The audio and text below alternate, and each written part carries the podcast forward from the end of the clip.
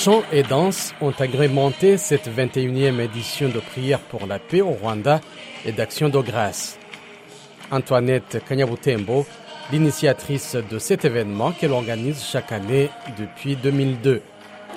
Ah, cette journée spéciale parce que nous ne voulons pas que les choses qui sont passées dans les années 94, même avant les années 94, les, les tueries, nous prions pour que notre Rwanda reste en paix. Nous prions pour les, dirigeants du pays. Nous prions pour le président. Nous prions pour que vraiment nous puissions grandir et, et continuer dans la paix, euh, production des choses.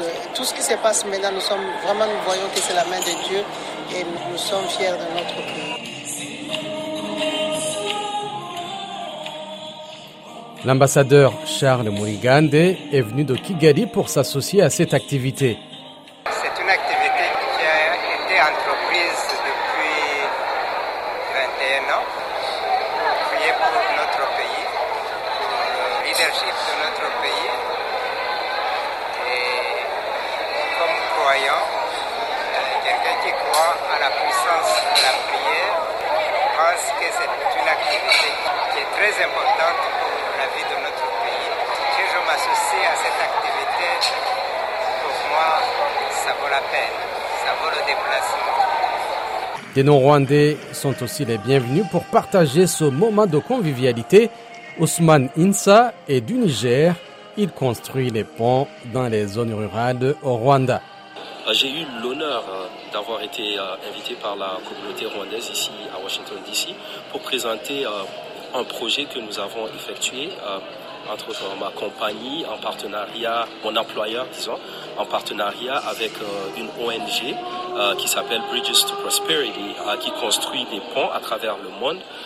Bridges to Prosperity a construit plus de 400 ponts à travers le monde, dont environ 150 de ces ponts ont été construits au Rwanda. L'ambassadeur du Rwanda à Washington, Mathilde Mukantabana, a rehaussé de sa présence cette soirée d'action de grâce. Rwanda a la chance d'avoir des gens qui prient année après année pour le pays. Ça a commencé il y a 21 ans. Il y a des gens qui passent au pays, qui euh, souhaitent que le pays avance et qui font tout. C'est pas seulement la prière. Ces gens sont aussi engagés dans une action qui aide le pays. Mais ce n'est pas seulement les Rwandais. Il y a eu beaucoup de, gens qui aiment le Rwanda qui sont venus ici. Il y a des Américains, il y a des gens d'Afrique. Alors, ça, c'est un privilège.